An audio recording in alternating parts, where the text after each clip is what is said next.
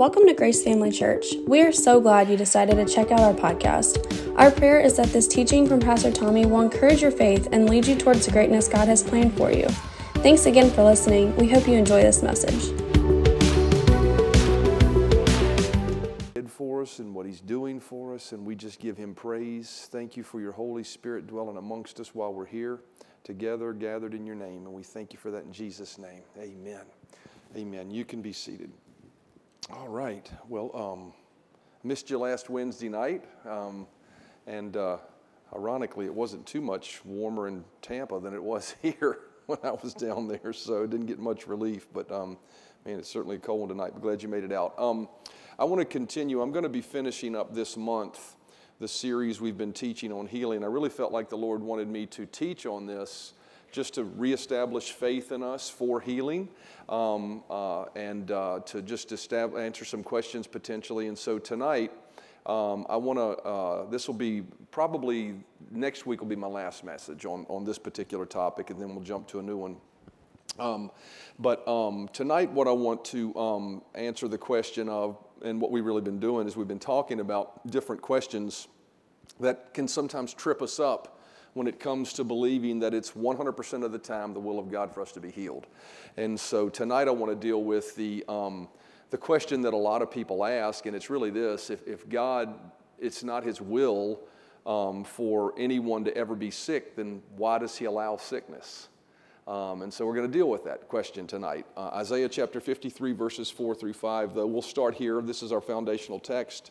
And we'll read it, and then we're just going to pray one more time and then just ask the Lord to help lead us through this and to give us eyes to see and give me the words to say. And so uh, Isaiah 53, verse 4 and 5 says, Surely, speaking of Jesus, uh, I didn't say surely, I said surely. surely he hath borne our griefs and carried our sorrows, yet we did esteem him stricken, smitten of God, and afflicted. But he was wounded for our transgressions, he was bruised for our iniquities. The chastisement of our peace was upon him, and with his stripes we are healed. Let's pray before we begin. Father, thank you so much for your word. Thank you for um, helping us tonight as we walk through this, this teaching, that the Holy Spirit will lead us and guide us. Uh, that you'll give us eyes to see the truth and you'll give me the words to speak your truth so that when we walk out of here, we're equipped as believers to rise up in the authority you've given us and make our stand for what it is you've promised us. And one of those things is absolutely divine health. And so we thank you for that, Father, in Jesus' name. Amen. You know, what we see here in Isaiah chapter 53, verse 5, we've pointed this out every time we've taught on it, is that Jesus took stripes upon his back to heal us. And this is in Isaiah uh, this is Isaiah prophesying of Jesus coming, and he said he would accomplish all of these things, and, and, and, and one of which is healing, and that's where we're focusing. Is, and in 1 Peter, we see uh, Peter quoting this verse in Isaiah, and he speaks it, you know, this one is in present tense, with his stripes we are healed. But in, uh, in 1 Peter, when it's quoted, Peter says these words in past tense. He says, With his stripes we were healed. And so, uh, what Jesus accomplished on the cross was he accomplished something for us in the past that is currently ours. It's a settled subject that he paid for us to be healed. Now, we don't always walk in that. Sometimes we fall short of that, but Jesus paid the price for us to actually receive it and, and walk in it in our lives. And so, and so um, in this series, really what we're doing is we're we, and what I've been doing is I've really been just trying to drive the point home. So we spent a lot of time just looking at different scriptures and different examples in the Word of God that showed us that uh, it's always God's will for us to be healed. Um, and then we dealt with just before, uh, you know, I was away last week, but just during just before Christmas and during that part in December, we dealt with questions, really scriptural questions. Um, so different scriptures that people would read that seem to be problematic to the truth that it's the will of God for us to be healed. They almost tend to, tend to believe, lead you to believe that God intended for someone to be sick. We answered a lot of those questions, so I'd encourage you to go back and, um, and answer those. But this is a more general question that you'll get sometimes from just a logically or a logical thinking person. Um, and, you know, I would say most of us in here are logical thinking people, and you can keep your mouth shut if you think the person to your right or left isn't, but um, we're, we're pretty logical folks, right? And so, uh, one of the questions that, that and, and it's, you know, how many realize it's good to ask questions? How many realize that? You know, I think sometimes uh, when questions pop up, you know, that really challenge your faith, I think sometimes we run from those or hide from them. Um, and uh, if you run and hide from them, well, you really don't have probably much faith at all in what you believe anyway. And so uh, it's important to, when you have those questions, to just, just to face them head on. And so one of those questions is the question if sickness isn't God's will, then why does He even allow sickness? And really to answer that question, because we're going to find out that that question is really based on some assumptions that are erroneous assumptions about God, just even, even in the way the question is asked. But for us to understand the answer to that question, we first got to understand number one, why did God create us?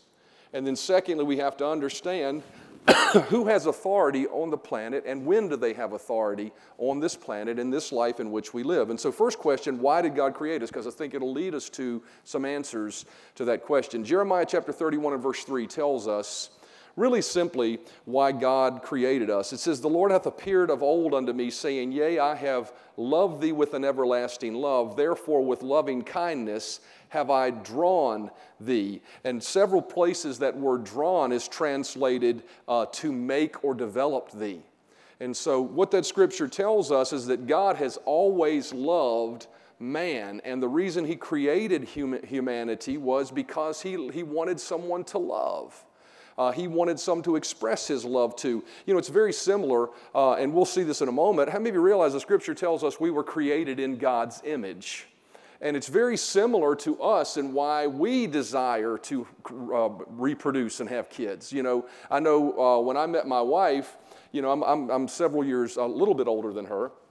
Um, and uh, she was relatively young, but I mean, man, when we got married, she was like, I want to have kids, you know. Uh, she, she really wanted to have kids. She wanted someone to love, and she wanted someone to love her. And so the reason God created us was because he loved us. And we can see that in Genesis chapter 1 and verse 27. It says, So God created man in his own image. In the image of God created he him. Male and female created he them. So one of the things to recognize is that when God created us, he created us like him.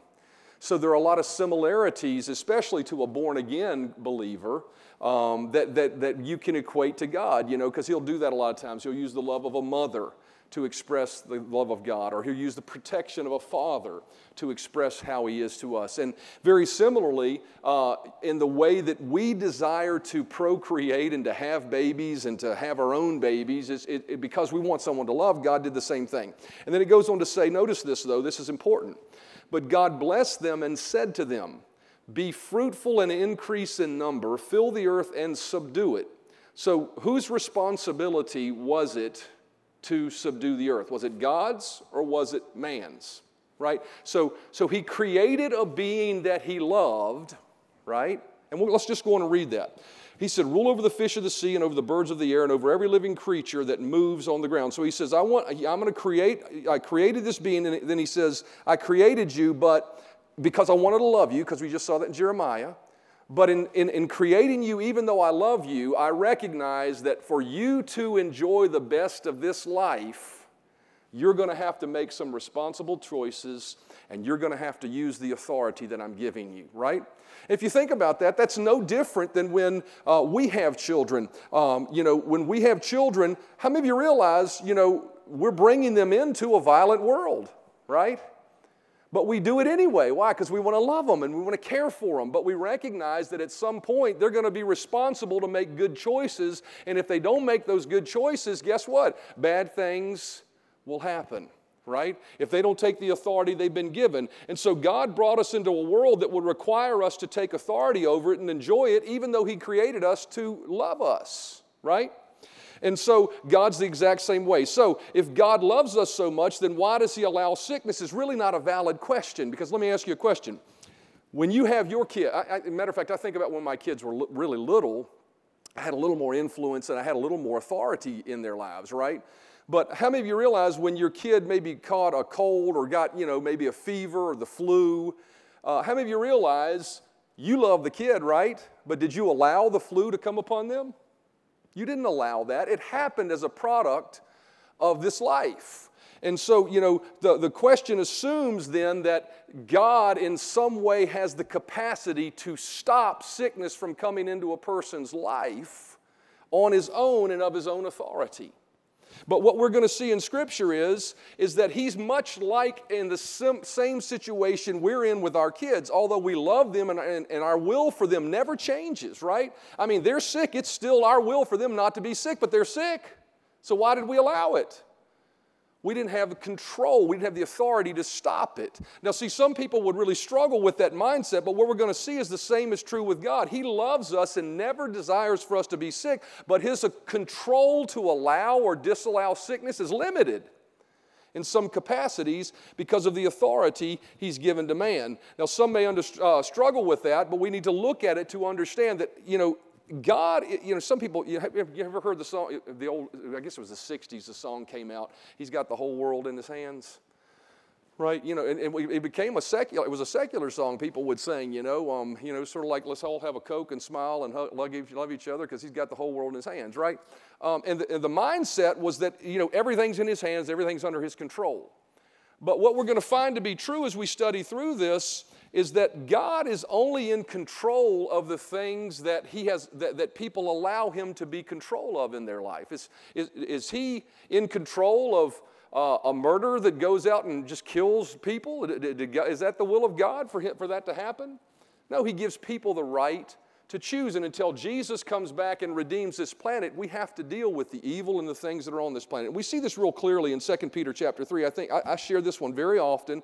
It might be repetitious for some of you, but it's just very clear to me in this verse of Scripture that God is not in control of everything. He, he, he, he, is an all powerful God, and we're going to see that, right? He has all the power in the world, but he may not be in control of everything. Matter of fact, let's just go back to Luke chapter 10 and verse 19 and just see that first of all, because there's a difference in power and authority. Everybody say power, everybody say authority. God is all powerful. Scripture teaches us that. But there are certain areas where he doesn't, he's restricted in his authority to be able to move. We see this in, in, Luke chapter 10 and verse 19. We see the contrast between the words power and authority. Notice he says, Behold, I give you the authority to trample on serpents and scorpions and over all the power of the enemy, and nothing shall by any means hurt you. So notice what he says. He says, I give you authority. That word authority is the word exousia. And that word exousia means the right to use power, right? So a police officer carries a gun and he has the authority to use that gun. The gun is the power, but the right to use the gun is the authority. And so power could be defined as when it talks about the power of the enemy, that's his strength, his might, his ability. And so the enemy has strength, he has might, he has ability, he has things he can do in the earth. But what he said, what Jesus said to his followers there was, I'm going to give you authority, the right to be able to use power over the power of the enemy, right? And so, and so there's a big difference. How many of you realize, though, you can have power sometimes and not have the authority to use it? And if you use it when it's not your right to use it, you're a criminal, right?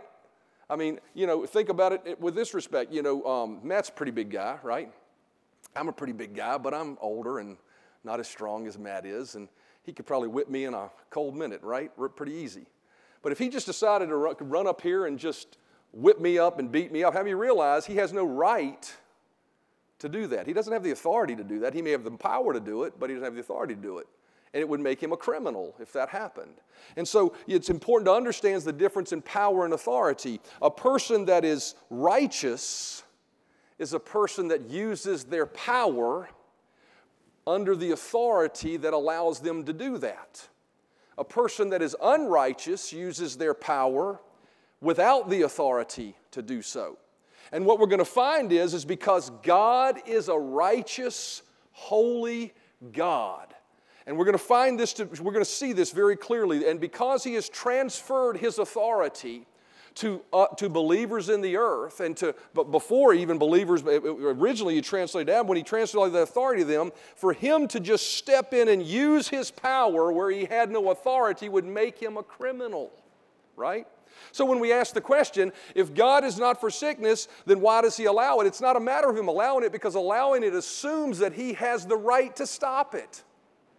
And we're going to see that there are a lot of things He doesn't have a right to do. Second, by His own design. 2 Peter chapter 3 and verse 9 says, The Lord is not slack concerning his promise, as some men count slackness, but is long suffering to uswards. Notice this, not willing that any should perish. So, does that clearly tell us that it's the will of God for no one to perish in their sins, right? That's the will of God, right? It says, but that all should come to repentance. Well, if it's the will of God for no one to die in their sins, then why do people die in their sins? Why don't he just, by his own force and his own might, save them all? because he has not the authority. He's given men, in this situation, the right to choose. And so, just as God created everything, God created everything and He's all powerful, but he, He's limited the use of His authority by the transfer of that authority to others. And we'll see this very clearly. Notice Genesis chapter 1 and verse 1. It says, In the beginning, God created the heaven and the earth. So, who created the heaven and the earth? not a trick question, right? God, right? So if he created it, then it's his, right? He has the he had the authority on the planet. But what we're to and, and we see that in Psalm 24. It says the earth is the Lord's and all it contains, the world and those who dwell in it. So who, who does the earth belong to? No trick questions. Who's the earth belong to? It belongs to God. But what we're going to find is, is that in Genesis chapter 1, this world that belongs to God because He is the owner, and He'll always be the owner, He'll always be the creator of it, right? He's transferred the ability and the authority to move and act in this planet. He, he's going to give that to Adam. And we see it in Genesis chapter 1 and verse 26. It says, it says, And God said, Let us make man in our image, after our likeness. Now, notice this and let them have dominion. That what word dominion is, is the word that means the right to reign and have authority. Let them have dominion. Let them have dominion. What's he saying? I'm going to give them my authority. I'm going to place them in authority over the fish of the sea and over the fowl of the air and over the cattle and all, all everything that creeps and so creepeth upon the face of the earth. And so Adam was given authority over creeps, right? Uh, and so it says in verse 27 So God created man in his own image. In the image of God created he him. Male and female created he them. And God blessed them. And God said unto them, Be fruitful and multiply and replenish the earth. And notice what it says, and subdue it.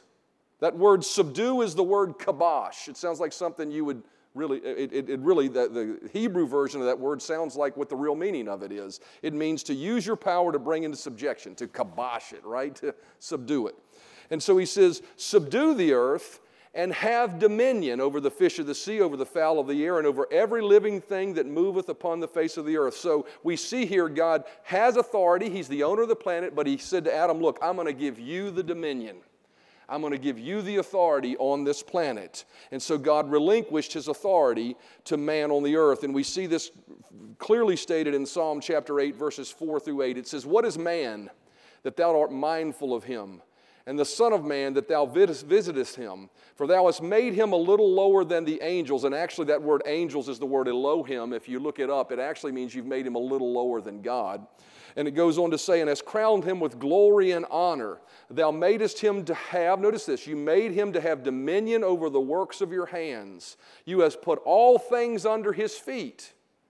All sheep and oxen, yea, and the beast of the field, the fowl of the air, and the fish of the seas, and whatsoever passeth through the paths of the sea. So he says, God made man, and he gave him dominion over this planet. Psalm 115 and verse 16 says, The heaven, even the heavens are the Lord's. Notice this, but the earth he has given to the children of men.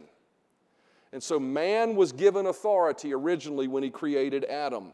But we're going to find out here that Adam did something with that authority. Notice that authority came with some rules. It came with here's how you use it and here's how you don't abuse it. Genesis chapter 2 and verse 15, it says, And the Lord God took man and put him in the Garden of Eden to dress it and to keep it. And the Lord God commanded the man, saying, Of every tree of the garden that thou mayest freely, every tree of the garden thou mayest freely eat, but of the tree of the knowledge of good and evil thou shalt not eat of it, for in that day that thou eatest, thou shalt surely die. And if you've been here long, you've heard me teach on this before. That, that word surely die is actually, a, it's a repetitious phrase. It actually reads in the Greek, you shall die, die. it, it actually reads in real, I mean, not Greek, in Hebrew, it actually reads, Thou shalt muth, muth. that muth, muth, that, that word means die. Or what he's saying there is when you eat this, in dying, you will die. So what he was saying is, is when you make a choice to disobey my commands and disuse and, and not use the authority I've given you correctly, when you do that in spiritually dying, it will eventually bring physical death to you. And so we see that. So God, God gave him authority with some instructions, but notice what Adam did with it. We know the story Genesis chapter 3, verses 4 through 7. And the serpent said unto the woman, You shall not surely die. Well, how many of you realize that's just a direct lie, right? Jesus just, God just told them, You shall surely die. But he says, No, you won't, muth muth. Verse 5 For God doth know that in the day that you eat thereof, then your eyes shall be opened, and you shall be as gods, knowing good and evil. And when the woman saw that the tree was good for food, and that it was pleasant to the eyes, and a tree to be desired to make one wise, she took of the fruit thereof and did eat, and gave also to her husband with her, and he did eat. You know, a lot of people think that story, you know, she went and got the fruit, she got deceived, she ate it, then she brought him back a fruit basket and said, Here, you have some. But he was right there with her when it all happened. Goes on to say in verse 7 And the eyes of them both were opened. At that moment, they died spiritually. They all of a sudden became aware of sin. And it says they knew that they were naked and they sewed fig leaves together and made themselves apron. And so at this moment, what God said would happen, the first part of it happened. They died spiritually right? They didn't die physically yet, but we know some, you know, four, 500 years later, or however long Adam lived, he died, right? And so that, that spiritual uh, uh, death brought into the, the earth death that would pass upon all men. And we see that in Romans chapter 5. It says, Wherefore, as by one man sin entered into the world, and death by sin, so death passed upon all men for all have sinned. At that moment, Adam sealed the fate of humanity. And we see in Romans chapter 6 and verse 16 a greater understanding of what that means. It says, Know ye not that to whom you yield yourselves servants to obey, his servants you are to whom you obey, whether of sin unto death or obedience unto righteousness. And so when Adam sinned, he submitted himself to the enemy, and the enemy became the one in authority. He obtained the authority over Adam, and he became the authority figure in the earth at that moment. We see it in 2 Corinthians chapter 4 and verse 3, so much so that he is called the God of this world system. It says, But if our gospel be hid, it is hid to them that are lost in whom the God of this world hath blinded the minds. Well, who is he talking about there? He's talking about the devil, in whom the God of this world hath blinded the minds of them which believe not, lest the light of the glorious gospel of Christ, who is the image of God, should shine unto them. So God, Satan became the God of this world. Now, we won't have time to go into it, but you can go back and study this out. How many remember when Jesus went into the wilderness and he was tempted of the devil? He was tempted in several different ways. But one of the ways he was tempted is he, uh, it says that he took Jesus up into a high place and he said, All of the kingdoms of the world I'll give to you if you'll bow and worship me, right? Well, how many of you realize for that to be a temptation, it had to be a reality that that could happen? Otherwise, it wasn't a temptation, it was just a lie. See, the devil was saying, I've got all this now. I've got the authority here, Jesus, and I'll give it to you. The thing is, and we're going to find this to be true, the devil didn't realize that Jesus had come to earth in a different manner than regular man had come to earth. And it created a situation where he had no authority over Jesus, right? But what we see is, is that the devil truly was, became the God of this world when Adam sinned. And so back to the original question why does God allow sickness? God doesn't allow sickness. Sickness is a result of the God of this world attacking people because he has a right to do so, and God is restricted in how much he can intervene. Now, he can intervene, but that, we'll, we'll talk about that in a moment. But the way he intervenes is by us doing the same thing that was really required of Adam before he ever sinned use the authority God has given you properly. And we're going to take a look at that. But notice Legally, God had no right to intervene in someone's life at that point to stop sickness or to disallow sickness. And we see in 1 John chapter 5 and verse 4, the only way that that could come to pass was through the avenue of faith. It says, For whatever is born of God overcomes the world. Well, who's the God of this world? So, how do you overcome him? It says, Whoever is born of God. And this is the victory that overcomes the world, our faith. And so it's through the use of our faith in, in, in, promises of God that allow us to overcome and allow God to intervene in our life. So God has authority, He's all powerful. He's, how many of you realize He's much more powerful than the devil, right? And He's waiting in the wings to display His power, but it requires us to have faith in His promises without doubting in the slightest bit that He's willing to intervene in that situation and change it to allow Him to come into our life and move and use that power with the, with, without being you know, an unrighteous person using that power outside of the authority that He's been given. And notice, uh, so, so God, uh, enter, so, so what, what that tells us is that through faith in Jesus Christ, we can open our hearts to the various promises He's provided and He can intervene in our lives. And we see this in Galatians chapter 4, the beginning of how God restored and made a way for that to happen. Notice Galatians chapter 4 and verse 4 says, But when the fullness of time was come, God sent forth His Son, made of a woman, made under the law. Everybody say, made of a woman. Everybody say, made under the law. So God had to figure out a way to get authority back to man and out of the hands of the enemy. And for him to do that, he had to legally do it, right? He couldn't just swoop in and say, Well, no, that ain't right. I'm going to take it from you. That would just be just as illegal as what the enemy does. So he had to figure out a way to legally do that. And how many of you realize he had already figured out the plan? It ain't like he had to sweat it too much. But, but what he did was he, he brought Jesus to, to the earth very specifically, made of a woman. Notice it doesn't say made of a man there, right? And I've said this oftentimes, made of a woman, what that basically means is, is that he was born of a virgin. You know, uh, even medical science, you're, you're, you're a uh, medical guy, right? Even medical science teaches us that the blood and the DNA, the, the blood type and, uh, of a human being is determined by the father, right?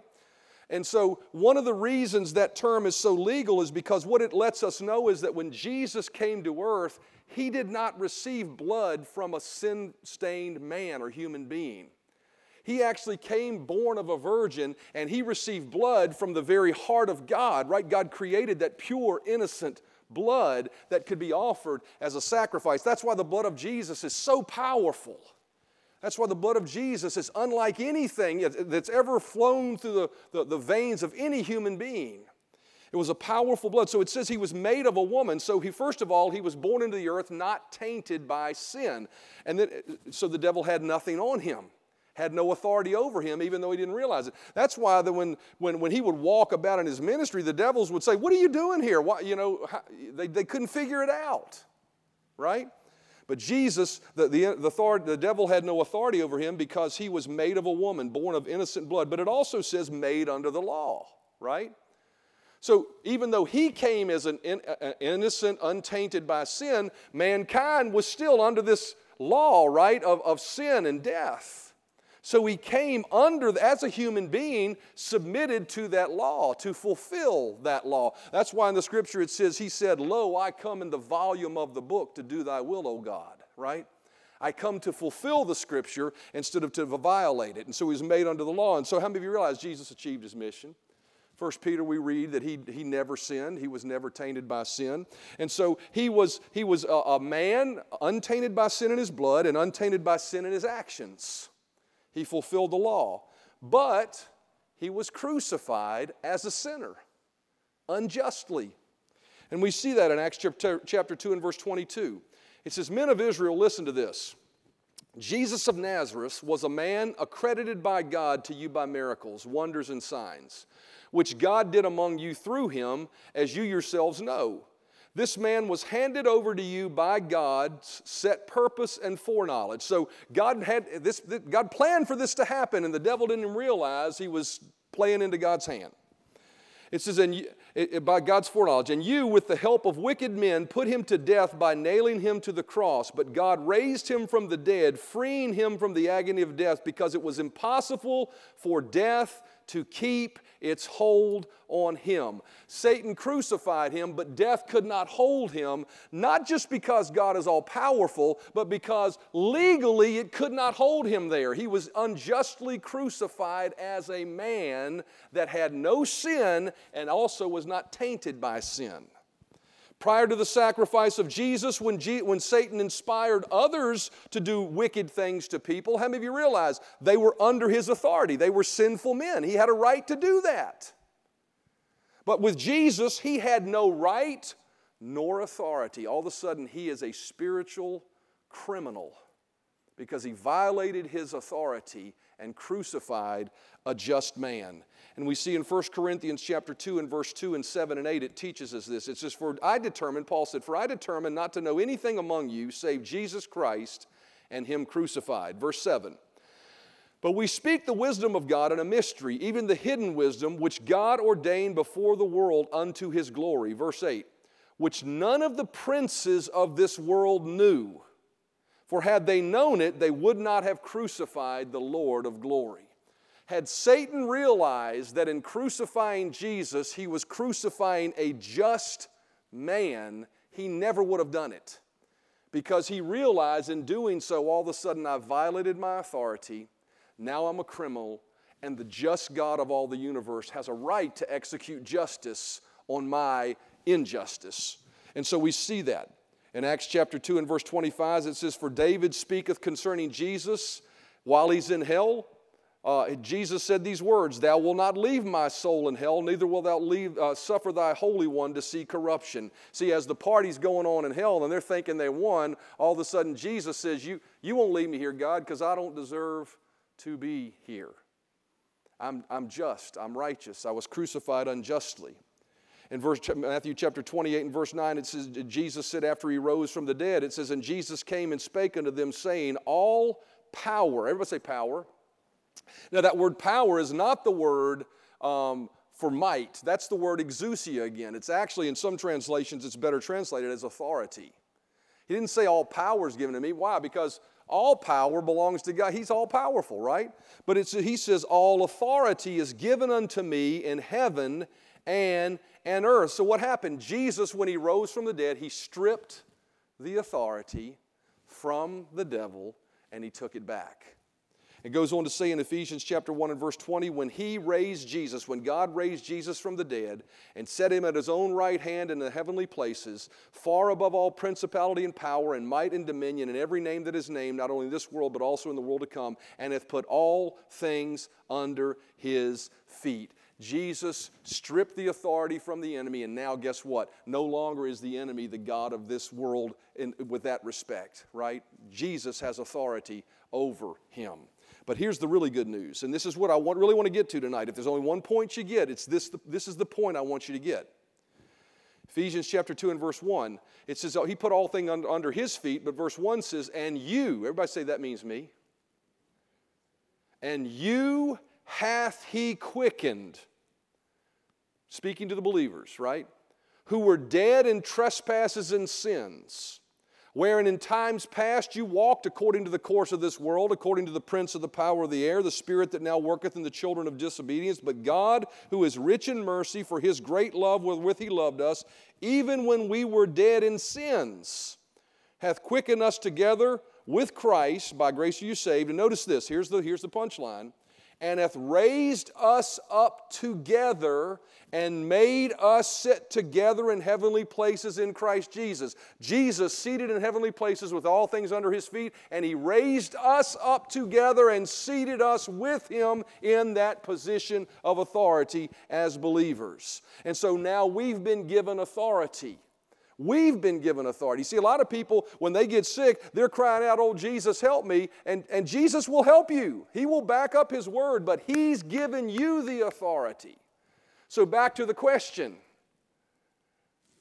if sickness is never the will of God, then why does He allow sickness? He does not allow sickness. Sickness is a result of an evil devil and of people not taking their rightful place of authority and rising up and understanding what God says about them in, in, with respect to divine healing and digging their heels in and saying, I'm going to fight the good fight of faith and I am not going to accept this. And we see this in Genesis chapter 1 and verse 8. He restored us back to the very place that he put Adam and Eve. The only thing different is, is we live on a planet that's fallen, and that won't be redeemed until Jesus returns. Genesis chapter 1 and verse 28 says, Then God blessed them and said to them, Be fruitful and multiply, fill the earth and subdue it. That same command is yours today. Take authority over the earth. Have dominion over the fish of the sea, over the birds of the air, over everything that, that moveth upon the face of the earth. Anything that moves, spiritually, naturally, you have authority over it. Take authority. And so Luke chapter 10 and verse 19 and verse 20 belongs to us today. Behold, I give you the authority to trample on serpents and scorpions and over all the power of the enemy, and nothing shall by any means hurt you. Is sickness the will of God for us? No. He gave us authority over it. And the reason sickness happens is very clear. Scripture says, My people are destroyed for a lack of knowledge. There are far too many people that don't realize they've been given authority over sickness and disease. They've been given a right to use the name of Jesus and rise up as believers and say, just as much as I've been made free from a sinful life, I've been made free from sickness, and I'm going to dig my heels in and I'm going to resist. I'm going to fight it till my dying day, and I'm going to stand for what Jesus told me I could have. Amen? Amen. And so, is sickness the will of God for us? No. No more than it's the will of no, no more than it's the will of me for my kids to be sick when they get sick, and I have nothing. How many of you realize, my, especially for my adult kids, my younger kids, I had some influence in their life. Matter of fact, I had authority in their life, and there were times they get sick, I'd lay my hands on them, they get hit, healed just like that. Now my older kids, 18, my, especially my, my older ones, I mean, they get sick. I, am telling them, you're adult now. You, I, you've heard me for 18 years teach on this. Rise up, take authority over it. It's on you at this point. You're adult, right? And if they're sick, guess what? I'm standing right there saying, come on, rise up, but do I want them sick? No, it's not the will of God. Did I allow them to get sick? No, I didn't allow them to get sick. It just happened. It's life. It's the devil. It's the enemy. And it's up to them to rise up and overcome it. And so we've been given authority to live free from sickness. Next week, I'm going to close this out by talking about how to release your faith for healing, basically. You know, just real simple message on faith and how to do that. And so we're going to talk about that next week. But, but the, the point I really wanted to get across tonight was this I really wanted just to bring back to life in you, if you already heard this, and if you haven't, to bring it to life in you, you have authority to stand and resist.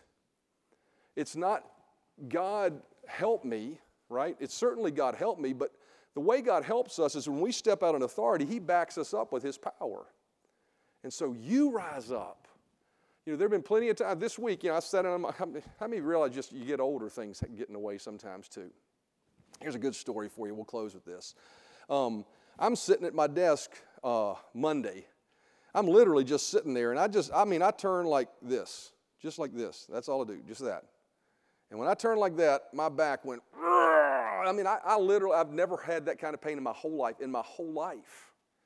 I literally almost passed out. It was so bad. Uh, I'm walking around. You know, I go to the chiropractor, he's yanking on me on top of me. You'd have been, it's comical probably to look at it. He's yanking on me and all this stuff, trying to work my back out. But, um, you know, I, I was thinking about this message. So that was Monday. So Tuesday, I woke up and still, I mean, hard to get out of bed. And I, and I said, you know what? I've been given authority over this. I take authority over this pain in my back. He took my infirmities, He bore my pains, the scriptures. I take authority over this in the name of Jesus. Got up, walked downstairs, got on the treadmill, walked three miles. After the three miles, pain gone.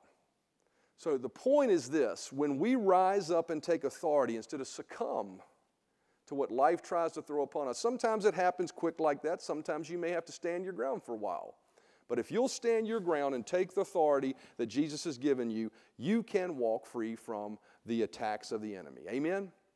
Amen. All right, bow your heads with me. Father, thank you so much. Done my best to share your truth tonight. Done my best to do it in a concise fashion, try to fit it into the time we have without keeping people out too late, especially with this cold, this, with it this cold.